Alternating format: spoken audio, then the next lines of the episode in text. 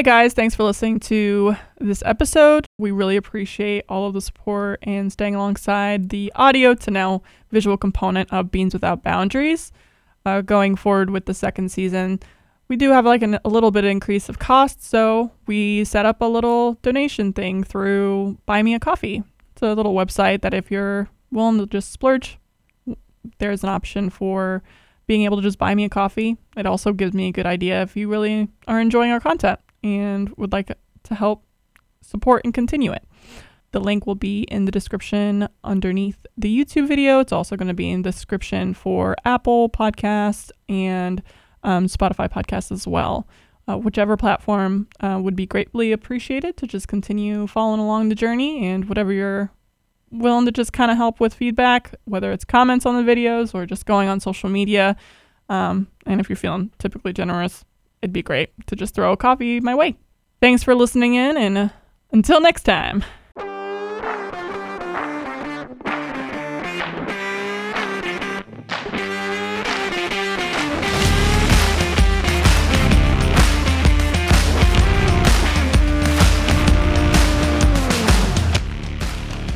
So, let's start. Let's start from the name, Swelter Coffee. I'm like really curious to where the name's origin started, and I guess the origin of Swelter Coffee. Yeah, it's well, the name isn't really there isn't really a great fantastical story behind it. It is basically my name. Oh, okay. Um, my my uh, maiden last name is Welter, Mm-hmm. and I went by S Welter for you know lots of like that's just sort of the shorthand I've used. Gotcha. Um, and when I first started, I started home roasting about almost roughly 10 years ago. And so when I'd give friends and family coffee, a Mhm. few of them just called it swelter coffee. That makes- so there you go. I know when I when I decided to turn this into a thing, I just couldn't think of anything more meaningful. I mean, not that swelter is super meaningful, but it just it was already kind of in place, and I couldn't think of anything that would be more meaningful without trying to create some some great story behind it. So I just stuck with that for now, That- and yeah. it seems like it's just going to stick. No, that sounds like it's. It makes it more personable. It's more intimate that way versus like something more catchy and punny. So Right. Yeah. Like, if, I don't know. I love, I do like hearing people's sort of origin stories or like the thinking they put behind the name. Mhm. So that was really sticking to me. Like, if I couldn't think of like anything more potent or meaningful to me, then I'll just stick with my name. yeah, And then people think it's funny because sweltering hot, and they're like, "Oh, is it because the coffee roasters, get, you know, gets really hot?" I'm like, "No, it's just my name." you should just piggyback off of it. and Be like, yeah, that's exactly I why I named it that way. Yeah, yeah, yeah. So you started with home roasting. What what brought you into Yeah, home roasting yeah, from the beginning? yeah so this yeah that, right into the origin story so basically um i'm like almost a lifelong coffee drinker Mhm. um i started at a young teenage age i didn't I didn't start before I was, but in teen, at teenage years, you know, I remember drinking coffee and I grew up in the Northwest. So we would, all as teenagers would go to the coffee houses and stuff because Mhm. that was sort of, the coffee culture was just kind of pretty prominent in the the Northwest. And so I always just loved going to coffee houses. So I've been a coffee drinker all my life. And then as I've gotten, uh, I've also just been somewhat of a a maker or like someone who likes to try to make things Mhm. um specifically food related. So i make my i make cheese i make bread you know. I- i'm not necessarily great at any of it. I just like to do it. So um like for a long time i made my own yogurt partly for environmental reasons but you know. So anyway i i stumbled upon um a book from James from Blue Bottle way about 10 years ago. And he had this little insert, like a two pages where it walked you through how to roast coffee at home. And I was just like, what the heck? I've never done this before. why haven't I done this before? I went out and I figured out where to buy green coffee and started buying it and started in my oven and I was hooked. Mm-hmm. And at the time, I was a diehard dark, dark, dark roast uh, coffee drinker. Mm-hmm.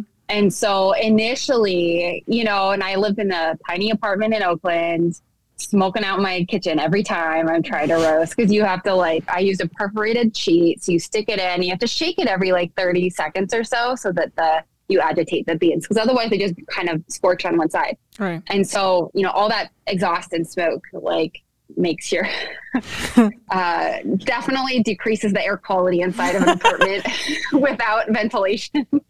Um, but yeah, so and just sort of exploring how to do it at home and where I would buy it. I could just buy a pound or two from different origins, and I just really got into trying out a ton of different origins and just having fun with it. And I just slowly, not super slowly, somewhat slowly, got lighter and lighter just because I I I just couldn't get a really dark roast in my oven. Mm. And then I just started developing a taste for the lighter roast and started yeah. really appreciating all the nuances and different flavors. So I was sort of like a happenstance, mm. you know, third wave specialty coffee drinker. Yeah. Um, and now I can't do the super dark roast mm-hmm. anymore. It like literally upsets my stomach. So, um, so yeah, so I just kind of had fun with it. And so I would just do it for fun and I'd roast for my office, I'd roast for friends and family um, for many years. I quickly graduated to a home roaster. So I got a more about eight years ago, nine years ago, uh, which basically looks like a little oven that mm-hmm. you put on your counter. And I'd roast, you know, about a quarter of a pound at a time, or three quarters of a pound at a time. And spend on my whole Saturday doing batch after batch after batch, trying to get enough to like give to everybody I wanted to give it to. No. Um, and then uh, soon thereafter, I heard through the grapevine that there was a co-roasting space opening up in Berkeley. Mm. And so I jumped in on that and started roasting there on their one pound sample roaster. Okay. Uh, San, a San Franciscan. And so I was on that thing for many, many years. I'd go like um, on my lunch break, you know, because it wasn't far from where I worked. Mm-hmm. And I'd go and roast for an hour, do a couple batches, come back, and um, it was way more efficient than in my kitchen. so, yeah, I just really loved the process, and then learning more about origin, processing, mm-hmm. all those things. I just sort of fell in love with it. So, when you explored home roasting, to being able to work on the sample roaster, when did it start to click that you wanted to own your own shop? Um, it was sort of like a fantasy for a while. Was like, oh, maybe maybe this will turn into something. Mm-hmm. Um, and then it was when I actually started getting serious thinking about it. It was actually after I had my daughter. She's five now. Mm-hmm. Um, and you know, I was like, we don't need an we don't need another coffee roaster in this world. There's so many, especially in the Bay Area in California. We just have there's just so many, and there's so many great ones. You know, there's a, so many around, really tasty coffee roasters, different folks doing, trying to do different things, good things, etc. Um, so I was like, oh, I, don't know if I'm going to do this, I have to have a point of view. I have to have has to mean something to me and it has to mean something to the world. So um, I was actually at a so in my in my previous life, which is still still active, I'm a designer and I I design a lot of stuff around messaging and strategy around more sustainability sustainable stuff. And so I was at a talk with Paul Hawken, uh, who started uh, Project Drawdown, which is um, a really great organization that does a lot of data and calculations on how to achieve drawdown using accessible technologies in the world. And so they they they do all the research, they and they rank things. So and I was at a talk, and at the time, one of the top ranking things to achieve drawdown to curb basic global, basically global warming was to support women farmers. Mm. And like, that's when this light bulb in my head went off. I was like, well, there's women coffee farmers. Uh, maybe that could be like a focus. And I had just had my daughter as sort of like this newfound, somewhat feminist outlook right. on like gender equity and everything is sort of bubbling up, very fresh, very fresh going, going, having gone through the whole birthing process and kind of learning about a lot of stuff. is just like compounded. And it's like, oh, well, that I could really get behind that. I mm-hmm. could really get behind figuring out ways to support or like just supporting women from a sustainability standpoint. Um, I mean, the data they were talking about is is more or less small shareholders worldwide in the in agriculture, supporting small shareholders, women, share uh, farmers. Is there a reason why? Is what? Um, yeah, yeah, it has to do with. Um, it basically has to do with uh, access and mm. and um, uh, sorry, what's the word? Um, volume. So, for example, uh, women just you know, globally, especially in third, second world countries, don't have the same access to owning owning land, um, education, resources, financing, and so their yields don't tend to tend to match that of men. However, they do they do have a they do do a lot of the work. So the idea is if you invest in those farmers so that their yields can increase and match, you know, everyone else's quote unquote, then you can produce more mm. food for the world without having to deforest more land. And they were able to like calculate some, measure it, and actually have. Uh, so it's like as a way to invest in things that will, you know, imp- support populations without degrading more. Oh, it's a really loud out there. You no, you're no, I can't. so we're good. I can I can barely hear myself. um, it's like they're literally you're speaking into a void. Like got the yeah, they're literally got the leaf blower right outside my door. Um.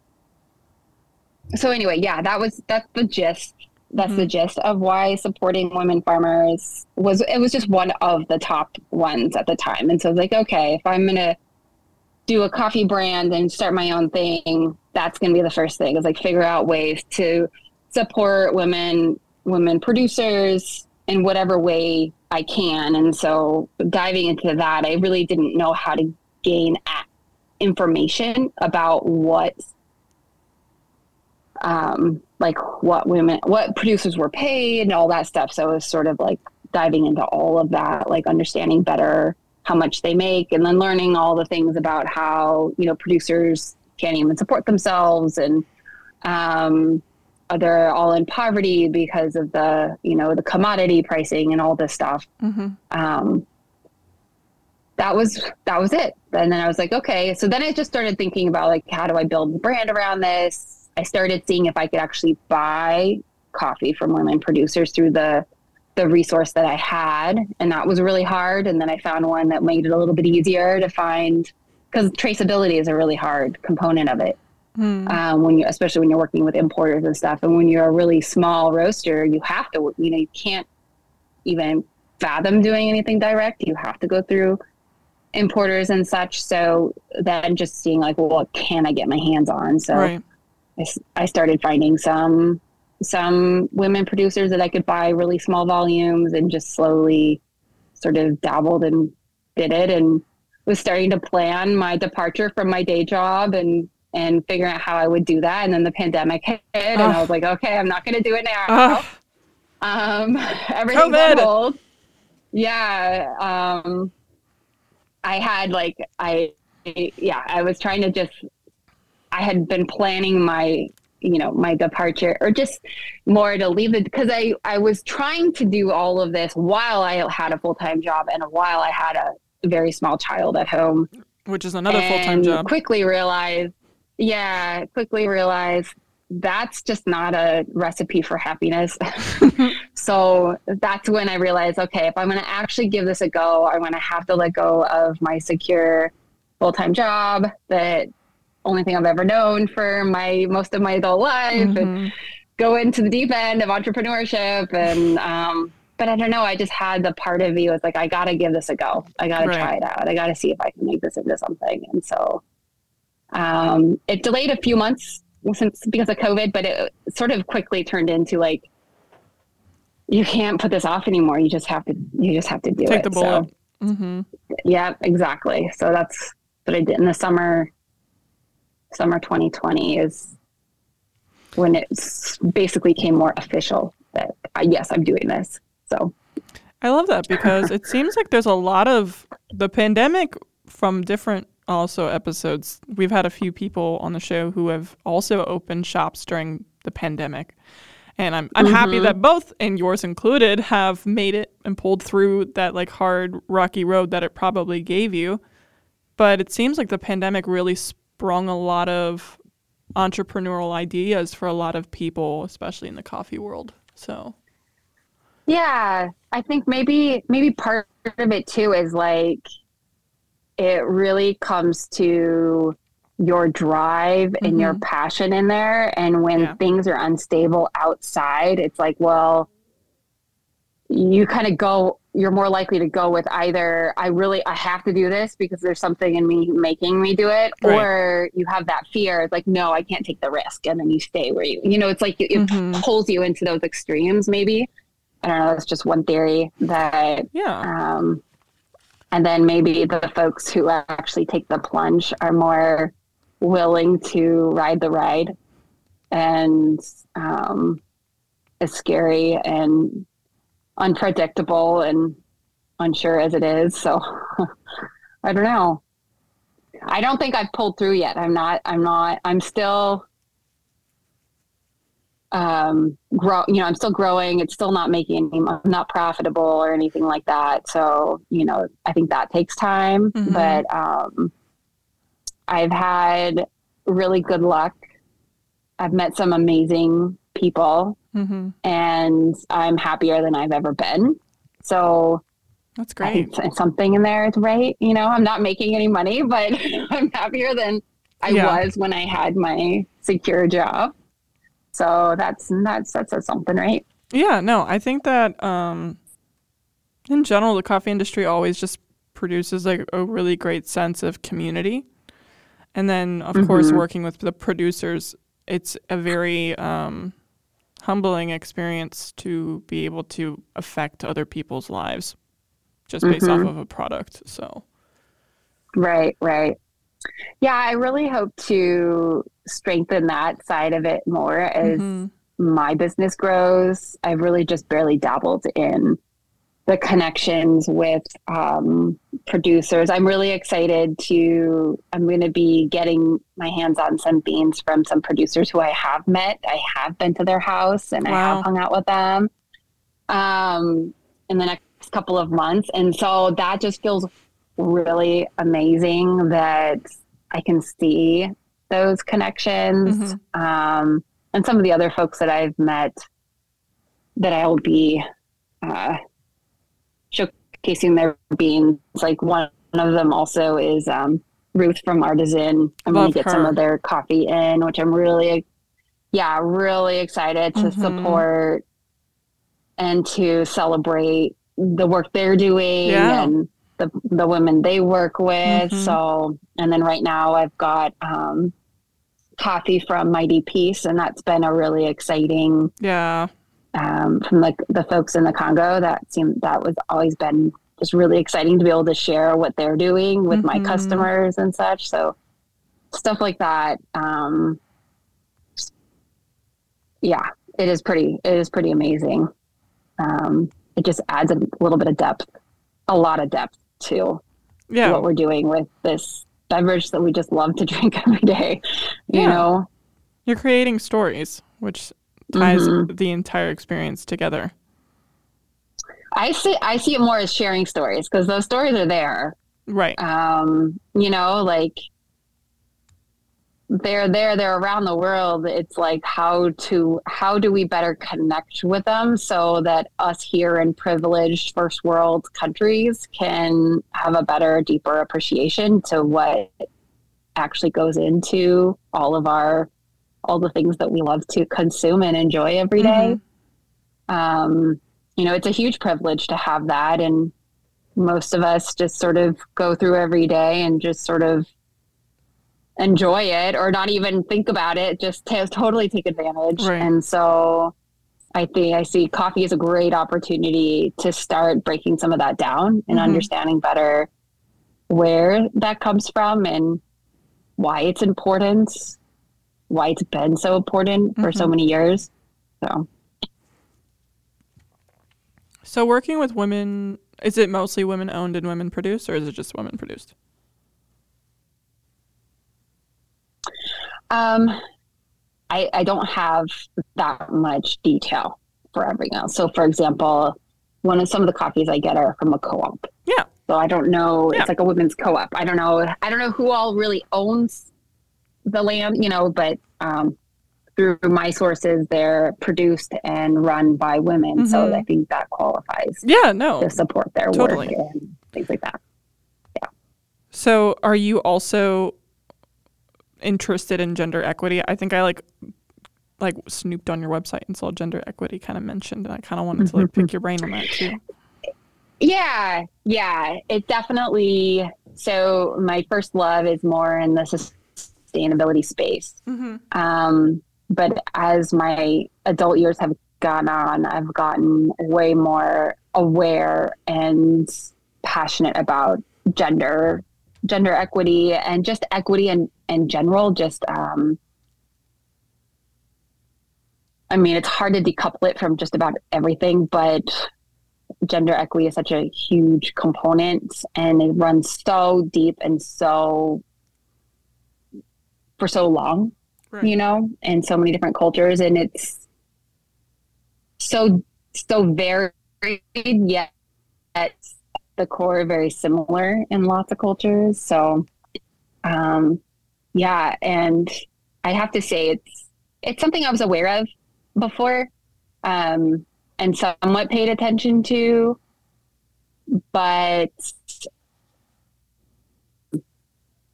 having a daughter Mhm. has really, really amplified my attention, my heightened um, sensitivity to it, and acknowledge, like being able to see it, just the layers of sort of prejudice and injustice and sort of things that are ingrained in everything that we do. Mhm. Um, you know, sort of the more you pay attention to it, the more you see it everywhere. Right. That's kind of so. Yeah, that's sort of been a big part, a big part of it. Where do you want Swelter Coffee to go? Like, what what trajectory do you see it kind of like hopefully following? but yeah, as far as having a, a company that has a positive impact, um, it's uh, extending further into being a coffee brand and a, and a product that can offer something to consumers Mm-hmm. that is um, uh, a better choice or a better option. So, um, in the environmental space that I've worked in, it's really, I get really frustrated that, you know, everything lands on the con- the customer or the consumer has to figure out how to deal with it. You have to figure out how to deal with your waste. You have to figure out how to recycle. You have to figure out how to make better choices and compare all the things. Of like, well, as a brand, as a, as a company, I want to put something out there that is easier for customers Mhm. to make this decision. Um, so that's really what inspired the Zero Waste Coffee Club. Is like, I can't find a packaging solution for my coffee that I feel good about, that I feel, you know, is making the world a better place because all it is is more waste Mhm. and using it more energy. Um, and so, and I didn't see anyone else doing that. So I was like, well, I'll just try to figure this out on my own. so I, um, I started, I started with just like a handful of friends who were subscribers and tested out like, okay, if I mail the coffee to you on this container, will you mail it back to me kind of thing. And, Mm-hmm. um, I had a pretty good response. And then, so I eventually launched it for just for anyone to join about a year and a half ago. And it's Yeah. been my, it, I mean, it's not huge still because I haven't really done any aggressive marketing or anything because I still feel like it's a pilot Yeah. phase. but it's been my fastest growing product. Um, and I've gotten pretty good feedback with the system. People just feeling really good that they're getting their coffee. The coffee is impactful because it's all produced by women and Right. Um, trying to support smaller shareholders, et cetera. But then there's no packaging waste in it as well. So basically, um, folks who are with that, that join, they receive the coffee in a reusable container. Right now, I use uh, silicone bags, kind of like Stasher bags, but not the. I don't use the Stasher brand. I use a different brand. Um, they receive that in a, a reusable mailer, and basically, once they get the coffee in the mail, they pour it into a jar, or they can opt in where they get a canister at the beginning of their subscription and they refill their container and then they put everything back in the same mailer, flip the Mhm. the return label over and then drop it at USPS and it comes back to me. And then I wash everything and kind of do the same thing. That's and it's on a and wow. it's on a four week cadence trying to like, you know, it's cuz I've, you know, in my testing the coffee it stays pretty good for at least a month if you if you if you store it well. So I try to Mhm. educate folks, okay, store it in an airtight container, keep it out of the sun, that kind of stuff. Um, and so then you only need delivery once every, you know, I do every four weeks only because I, I roast every other week. So it's like a, every other, you know, Yeah. it just fits my roast. It just fits my schedule right now. Mhm. So, um, and then the volumes are higher, so people can get from one to four pounds every four weeks if they want. Um, and yeah, it's as simple as that. Um, the, the the technical difficulties is getting is the containers, so they don't sometimes they they don't seal because it's not made. It was never made for that being mailed across the world, the country so they don't seal. So sometimes they uh, spill in the bag, which I usually just use additional clips for that. So I'm looking into getting custom bags made for this, so that that's not an issue. Um, Mhm. but generally, yeah, I've gotten people have been pretty um, pretty pleased with the product, and like I said, it's been the fastest growing product that I've that I offer. People just will Mhm. sign up for it. So it's been pre- a pretty fun journey, just sort of exploring that. Um, but yeah, It seems like uh, you say that you do a lot of marketing for sustainability, and, and you said climate change. uh, it's all sort of related. Yeah, it's I So, don't do I didn't do marketing. I was I would did like design work for oh, okay. For companies and um, you know corporations, corporate reporting, or uh, smaller companies and nonprofits that have more um, you know sustainable minded Mhm. products or industries, et cetera. Seems like that background, and then this idea as itself, it's pretty innovative, and I think that. Do you have more projects in the future of this trajectory line that we're we're painting for Swelter Coffee? We're going to manifest this to happen. uh, along this rhythm, do you have future projects that you would love to start implementing for Swelter Coffee in terms of um, obviously supporting that sustainability being a huge part of Mm-hmm. your uh, brand and legacy?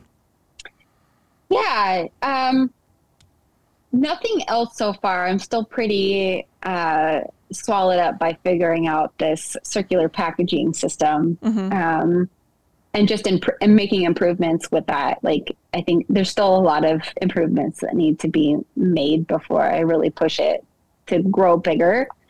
But um, I think just kind of sticking to those those things is really creating a product that really I feel good about putting out in the world and then supporting folks who I want to support in the world. So Mhm. that's the the the producers in their communities. hmm Just getting deeper into those things, I think, is where my passion is right now. Um, it's because it can be so so complex. Um, and just do it, trying to do it well, trying to grow this thing in a sustainable manner. Right. Um, and then eventually, you know, if I grow large enough to have a team, you know, within my company, you know, it'll extend to how do we operate in you know, where's our energy coming from? How do we run our facility? Things like that. I, I would, I mean, I'm just going to have an eye towards that naturally because that's just kind of how I operate. Mm-hmm. Um, and it's all learning because I've, you know, I don't have any formal education in a lot of this stuff. So it's a yeah. lot of learning as you go and talking to lots of people and doing research and, and all of that. And you also always have to be willing to pivot and mm-hmm. sort of reevaluate what you thought you knew. Yeah. So that's another thing is like there's always more to learn. There's always more analyses. There's always people doing really interesting research and mm-hmm. and reporting on things. And you have to just be always open to how that might influence how you approach something and how you might need to change that so that it still still fits within your um, your ethos or your um, your values. Mm-hmm. You know, from a sustainability and, a, and an equitable approach. Yeah. So, so you started off home roasting. Uh, you're growing Swelter Coffee. How has it been integrating into the coffee community? Like, have you been going to SCA driven events, or have you? Obviously, the Bay Area has a lot of coffee roasters, so I'm guessing. Do you kind of like all meet up and kind of mingle and like exchange it? I don't know. I'm just more curious. No. Yeah, I should do more. I'm I am more so an introvert when it comes to that. I'm very timid, intimidated by coffee people. Yeah, it's okay. I get it. Um, Trust me. so I haven't. I mean, I've I've been trying to get myself out there, and then also diving into this while it was during COVID and stuff. So there wasn't a lot going on to mm-hmm. go to. But I mm-hmm. did go to my first. I went to the SCA Expo last in April. Yeah. Um, was it April? Yeah, it was April. Mm-hmm. Um, so that was the first sort of big event I did for that. Um, uh, I haven't done it really much locally. I roast here at a co-roasting space, so I try to do some of their events when I can. But mm-hmm. I also have a young kid and a family, so right. um, you know that's my top priority right. is that type of stuff. But um, but yeah, as I as I get into it, I just try to do more, and I tend to definitely resonate more with coffee related things that have uh, the initiative or the um, that are kind of tackling these types of things right. that, that resonate with me. And then I find that I can find people there that I connect with. So, for example, last summer, I went to the um, Women Powered Coffee Summit held by Bean Voyage mm-hmm. in Costa Rica.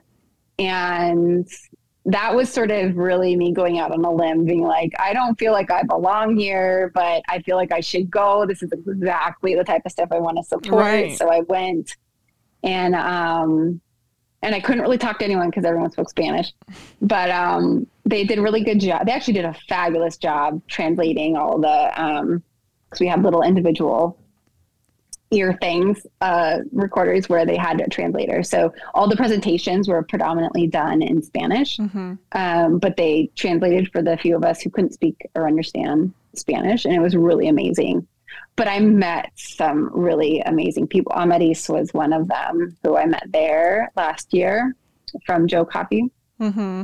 And then a few other folks who, um, and now I'm, I'm the coffee farmer that I met there is the coffee that I'm bringing in to to supply for my customers through Bean Voyage. Mm. And um, so things like that that are just really mission driven. Mm-hmm. Um, I try. I definitely try to jump on those types of events and connections. And um, at SCA, there was a few extracurricular events that were more mission driven. And mm-hmm. I definitely got a lot of value out of those and met some really wonderful people there. So it's just it's I feel like it's been slow for me just because I kind of need it to be. I'm mm-hmm. not again, I'm not much of an extrovert, so no, yeah. Um, and I get really intimidated by people, so it's like I don't necessarily put myself out there as much as I should probably. Mm-hmm. Um, but yeah, slowly but surely. Yeah. I would love to hear more about your experience at the Women's Summit. Yeah, and they're having they have another one this I don't know if you've heard about it, but they're having another one um, this fall in November. So I plan on going to that. In Costa Rica again? hmm Okay. Uh, I think yeah, it's at the same venue outside of San Jose. Um, and so I need to learn some Spanish before I go. Um, yeah, it was it was really cool. It was um, it's an attempt to connect producers with uh, more industry folk and what I think they're doing that's very different. And again, I'm new to the industry, so I didn't really know that this just wasn't a thing. But it's putting on these events um, to support and gain access for producers primarily. Right. Um, but I think roasters and and us up in sort of quote unquote Western world or first world would still get a lot out of it. Like you just all, all the presentations, um, maybe it doesn't relate to you 100%, but I think it just helps everyone have a better understanding of the complexity of what it means to to support this industry. Right. Um, and especially understanding um, the situations that most and many, many, many women producers find themselves in and the challenges they face and the tools they need to succeed um, is, I think, good for all of us to understand and be aware of.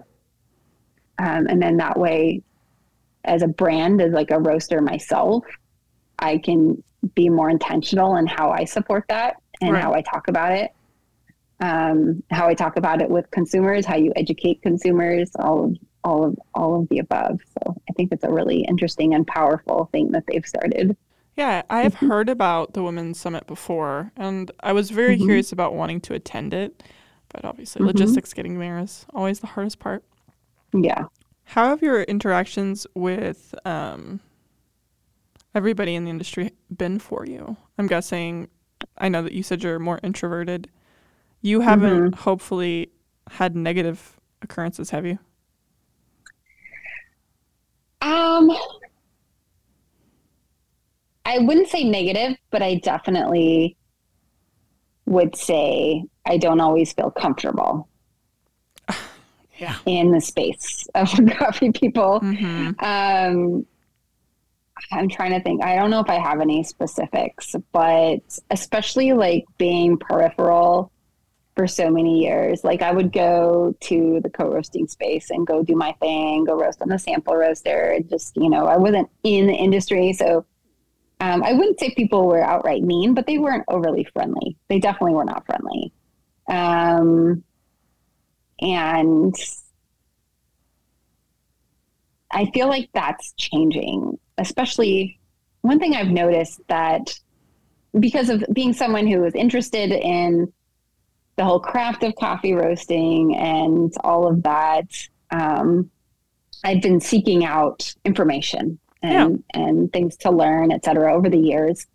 And earlier on, when I first started, the first couple of years that I started roasting coffee, I, I just couldn't find anything out there. Like there just wasn't resources out there. There are videos now. There's a ton of videos. There's um, lots of people doing education and, and stuff like that around it. Whereas I felt like back then there really wasn't. So it seems like the the openness to share is growing, mm-hmm. and so I think that's good. So my that's why I think my initial um, approach or reaction was like, okay, this is a you know closed club. Um, mm-hmm uh, at least that was my impression. Um, and so I, I just, it just so it just felt intimidating. So I never really approached people. I didn't ask questions. I just tried to learn on my own. Um, and the folks that I would encounter, they didn't seem very interested in sharing with me. Um, but I think that's changed. It, it just it seems like the industry is more and people are more open to sharing and do you have any interest in advancing outside of roasting? Since you're interested in a lot of sustainability, I guess like economic development or other things. Yeah. So, um, yeah, there's there's a project I'm working on with uh, Amaris and another woman we met at um, who you should also talk to. I'll email you her contact info. um, that uh, that were started. Um, I feel like both of them are a lot more eloquent to talk about the project, but it has to do with. Um, I know, like I could sit and listen to Amaris talk all day. She's very uh, intelligent, intelligent, and um, such a wonderful tone. But um, it, yeah, it has to do with uh, how do I sum it up? Equitable quality information around um, coffee quality. So it's like, how do you share? How do you judge? How do you, how do you decide? Um, who decides the quality of the coffee? Is it us up here in the global north that are roasting it and selling it and then telling everyone else what the quality is, or should it be the ro- the farmers on the farm?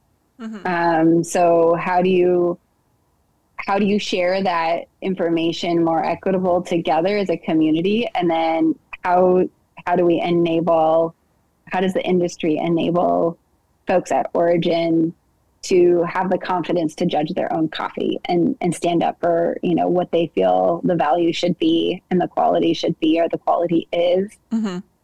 versus the other way around where you know they're very just like sending it out there, be like, okay, people tell me what you know what what's the coffee score, what's the number, and oh well, these people said this and those people said that. What is it? You know, and it's just like um, farmers should that should be they should be able to do that themselves mm-hmm. um, and have the tools and the confidence to make those decisions themselves and to take what we say in conjunction with what they understand versus you know take what we say and be like, okay, that's the price point, you know, or whatever, based on some arbitrary. It's not arbitrary, but in, you know, based on some number that they don't understand. So the the organization that we're starting tries to to grapple with a lot of that and create an exchange where it encourages that dialogue and collaboration. Yeah, you know, across the world. Yeah, that's great. So it isn't necessarily swelter specific, but um, it's me. Yeah, it's whatever you're something. Yeah, and starting something that uh, just feels right and feels like okay, let's do this. Finding people that you work really well with and and um, have a passion for it. So, yeah, I think she had mentioned it briefly in her episode as well that that was something that she was interested in exploring more too. A, yeah, it's a pleasant surprise that you're also involved. yes, yes, I am also involved. Um, and again, I'll let her do this. Her and Giselle do the speaking about it because they're both way.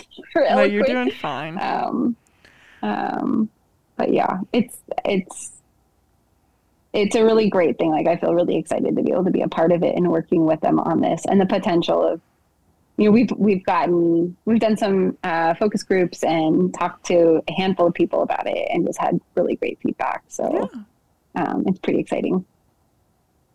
Yeah, that sounds. So great. we'll do an episode on that that project in the future. I don't usually have a lot of chances to talk to mothers who work in the coffee industry. How has being a full time mom and mm-hmm. balancing the work life of your coffee like business been? Hard. Yeah because it's you two know, very big investments. yeah, and you you asked before like what could be another thing that I might focus on. I would say that might be a huge theme through growing this business, and especially as I grow and employ people. Um, that work life balance and being able to support people and their families will be huge. Um, Are you talking specifically it, for like the producing countries or like your staff? Staff. Okay. I think it would be more staff. And producing, I mean, I, I would definitely be game to figuring out because I know that's a huge part of um, issue. I mean, it's a it's an issue globally with like what do you do with childcare? you know, when you are, uh, and especially in countries that women are assumed to be the child carers Right. Um, how do you support them, and how do you how do you create an environment where they can they can um, flourish and be the amazing em- employees or business owners or whatever that they can be in Mhm. addition to um, taking care of their family and having the family values. It shouldn't be an either or. Um, so I think that could definitely be a, something that sort of flares up in my future just because it's something I grapple with and something I see a lot of injustices in just in that in itself. But it's been hard, you know, especially having a young kid and and trying to straddle this passion I have to grow a business and then also wanting to be a good mom and also feeling like I can't do either one very well Mm. um, because you you know I didn't have training for either of them, so you're just sort of trying to do your best at both and hoping Yeah. that you're doing a good job at both. Mhm. Um, but I will say that partly for having a kid pushed me to do the business because that's Mhm. part of what keeps me going. It's like I want to show my kid that you can go after your dreams and you can work really hard at them and you can you can make something of it or I might have to show her that you can really go after something, decide that it's not going to work and you need to switch it Mhm. and that's okay. You Mhm. know, that is first and foremost what I want her to see firsthand in a parent. Like, and so when I when when things get really hard and I just feel like I can't do this and I shouldn't be doing this, that's that's try to where I take myself and be like, well, I have to do it for her. I have to keep trying for her. I can't lose hope. Um, because like starting a business and starting your own thing, you know, if you don't have hope that you'll work through it all, Mhm. you're you're doomed. Uh, you don't have all the answers, but you have to have hope that you'll get there, or you'll figure it out, or you'll meet the right person, or you'll hear the right thing, so that you can solve this problem or that problem, or get over that hurdle. Um, and so that's that's kind of where my I try to take my brain is like, well, I got to show her that I can do this, and I also have to show her that it's really hard. It's really fucking hard. Um, excuse my language. Oh, you're fine. um, that you know it takes a lot of hard work and Mhm. sacrifice as well. Um, and I don't know if she'll want to be an entrepreneur or whatever, but whatever she decides to do with her life, I just want to show her that you can have passion and you can have drive and you can do all the things and you can love it. You don't have to give it give anything up. Sounds like you're verbally speaking a love letter to your daughter right now. It's beautiful to listen to. I think so. I think so. No, I mean, she has been, I mean, motherhood just, you know, on a daughter level has just been really hard for me. But um, Yeah. um, I've also found a huge amount of, um, what's it called? Maybe it's the, that drive or that, that passion. Strength. Yes. Thank you. That's, that's a good one. I, I've found a huge amount of strength Yeah. just kind of having that. I mean, of course, throwing a kid in the mix of trying to build a business makes everything harder. But it's almost like you need that to do it. Like I couldn't do it on mm. my own for some for some reason, even though I thought about it for many years. I didn't have the courage, but now that I had a kid, I was like, well, it's either now or never. Yeah, I think it goes back to what you were explaining before about balancing between that leap of like the unknown into that faith driven like hope that this will pull through and and be what it is hopefully meant to be or you stay Mhm. in a system where you're constantly working that 9 to 5 or whatever that job is that's bringing you that financial st- stability and you just sit and wonder and I think that um, hmm that plagues the mind. I don't think that's a healthy way to live. Mhm. So I think that you taking hmm the big leap and a lot of what you're trying to build for Swelter too, um, I think it's really innovative. And I like the ideas that you have in place and who you're collaborating with and what you're trying to build for yourself, only being like starting from a really interesting groundwork of home roasting that I honestly have never tried to do. and don't You know. should try it. I feel like I'd burn my whole apartment down. I'd be like, oh, how does this work? I literally do this for a living in a bigger oven. I can't do this here. but it's it's like you're really like covering so many different levels of ground here that I think that once you reach that trajectory line that we're manifesting here, it'll it'll just be implementing so many different things for when you do eventually build staff to the other sustainable projects you want to be involved with or create for Swelter. I think that there's just a lot of potential for what you're building for yourself. And I think that your daughter is going to be able to look at her mom and be like, wow, look at my mom being cool and like building stuff and doing things for the environment and for global warming. So, Well, I yeah, I think I just I you know I want I think it's important that it it you should just do what you're passionate about. I don't know, like it's not that I want her to see and be like, isn't it cool what my mom built? It's like, oh, I can do anything. mhm. You know, I can do I can go after the things and have an impact and and have these deci- and make these decisions. I don't have to be I don't have to conform to what society thinks I should be or Right. what these people think I should be. Mhm. Um, that's more or less what I want her to see. Because I think when I mean when I went to college and entered the workforce, like I had like a very much more traditional. Yeah, you do that nine to five, and Mhm. oh, entrepreneurship. That was you know totally different. Like I didn't even know that was. A, I didn't even know what it was.